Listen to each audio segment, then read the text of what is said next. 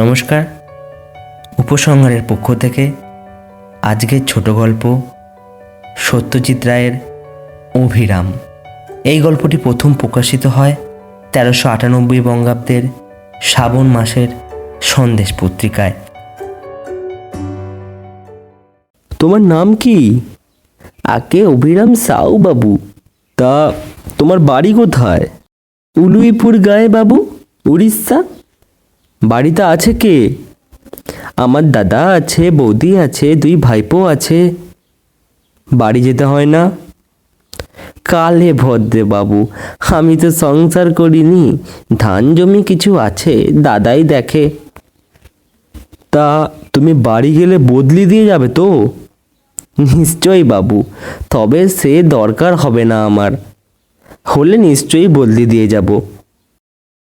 বদলির কথা কেন উঠল, সেটা বলছি তোমায়। আমার সন্ধেবেলা একা থাকতে ভয় হয়। আমার ভূতের ভয় আছে। আমি রান্নায় যে লোকটাকে পেয়েছি, সে ঠিকই সন্ধেবেলায় রেঁধে দিয়ে চলে যাবে। তখন আমার কাছে আর একজন থাকা চাই। সে নিয়ে আপনি চিন্তা করবেন না বাবু। ও হয়ে যাবে। আমার নিজের মনে ভূতের কোনো ভয় নেই। ঠিক আছে অবিরাম লোকটিকে বেশ ভালোই লাগল শঙ্করবাবুর। চল্লিশের কাছাকাছি বয়স, বেশ হাসি খুশি চালাক চতুর চেহারা। স্টেট ব্যাংকের কর্মচারী শঙ্করবাবু এই সাত দিন হলো বদলি হয়ে এসেছেন পশ্চিমবাংলা আর উড়িষ্যার বর্ডারে এই ছোট্ট শহর কাঞ্চনতলায়। নিজে একা মানুষ, দুখানা ঘর সমেত একতলায় একটি ছোট্ট বাড়ি পেয়েছেন। তাতে তার চলে যাবে। তবে বাড়ির পরিবেশ নিরিবিলি। তাই একজন চাকর সবসময় থাকা দরকার। শঙ্করবাবুর ভূতের ভয়টা একটা খাঁটি ভয়। অনেক বছর ধরে অনেক চেষ্টা করেও সেটা কাটিয়ে উঠতে পারেননি। অভিরামকে শঙ্করবাবু দিনে দিনে বেশ ভালো লাগতে লাগল। এমনি কাজ তো ভালো করেই, খাটতেও পারে। আর সন্ধেবেলা সে সত্যি করেই শঙ্করবাবুকে সঙ্গ দেয়। আর একটা জিনিস শঙ্করবাবুকে অবাক করে, সেটা হলো অভিরামের গল্পের স্টক সে বলে যে, সে সব গল্প ছেলেবেলায় তার দিদিমার মুখে শুনেছে। উড়িষ্যায় অফুরন্ত রূপকথা আর উপকথা। অভিরাম ভূতের গল্প বলার মন্ত্রণা শঙ্করবাবুকে দিয়েছে। কিন্তু শঙ্করবাবু তাতে আমল দেননি। আমি ভূতের গল্প জানি, বাবু। অভিরাম বলল তা হোক, ও- জিনিসটা তুমি বাদ দাও, অভিরাম। তা বেশ, বাবু, তাই হবে। তবে যদি কোনো দিন মনে হয় ভূতের ভয় কাটিয়ে উঠতে পেরেছেন, আমায় বলবেন, আমি আপনাকে ভূতের গল্প শোনাবো।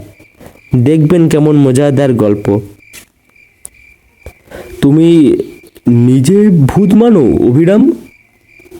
আমার মানা না মানার কি আছে বাবু? ভূত থাকলে আছে না থাকলে নেই ব্যাস ফুরিয়ে গেল।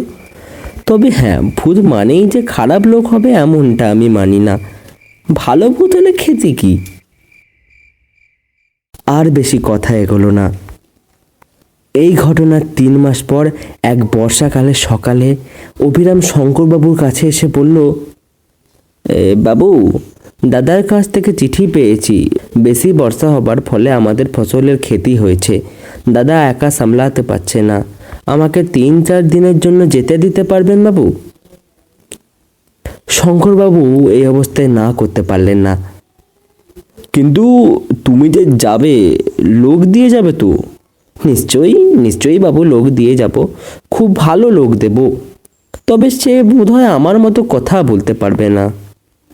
তা হোক, সন্ধেবেলাটা আমাকে একটু সঙ্গ দিতে পারলেই হলো। তা পারবে বাবু, আপনি যতক্ষণ না ঘুমাবেন ততক্ষণ আপনার সাথে থাকবে সে। অভিরাম চলে গেল। তিন দিন পর শঙ্করবাবু এক পোস্ট কার্ড পেলেন তার ভিত্তের কাছ থেকে। খবর ভালো নয়। আরও তিন দিন লাগবে সামাল দিতে। তারপর অভিরাম ফিরবে। শঙ্করবাবু কি আর করবেন? এদিকে বদলি চাকরটিকেও তার বিশেষ পছন্দ নয়।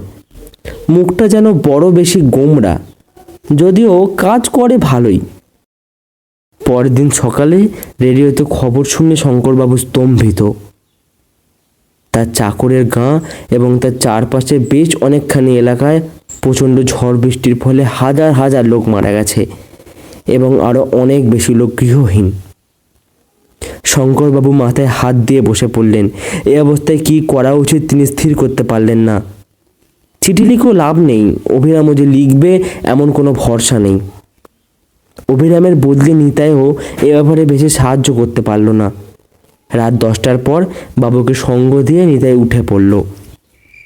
শঙ্করবাবু একা তার শোয়ার ঘরে প্রবেশ করলেন। বিছানায় শুয়ে বুঝলেন তার ঘুম আসার সম্ভাবনা কম। অভিরামের অভাব তিনি তীব্রভাবে অনুভব করছেন। ক্রমে রাত নিঝুম হয়ে এলো। একটানা ঝিঁঝি ডেকে চলেছে। আবার তার সঙ্গে শেয়ালের ডাক যোগ হলো।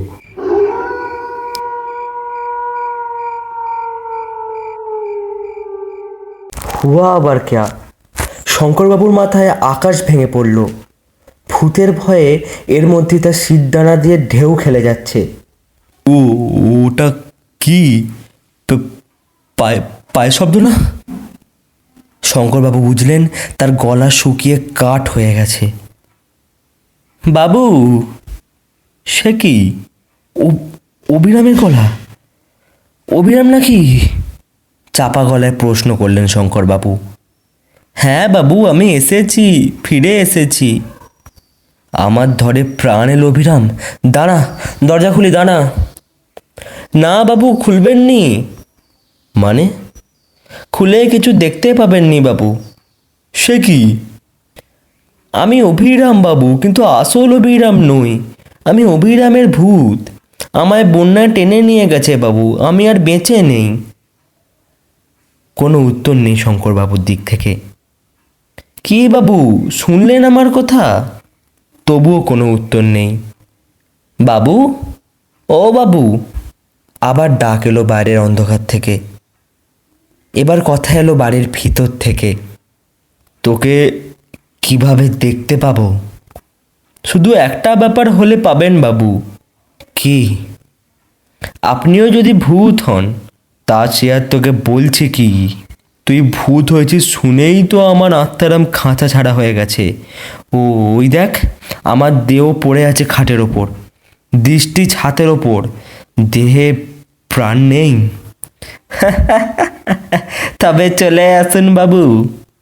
এই এলুম বলে আমাকে গল্প শোনাতে পারবি? ভূতের গল্প? কারণ এখন তো আর ভূতের ভয় নেই। বাকি মরণটা গল্প শুনেই কাটিয়ে দেবো। কি বলিস? যা বলেছেন বাবু, যা বলেছেন, চলে আসুন। ধন্যবাদ।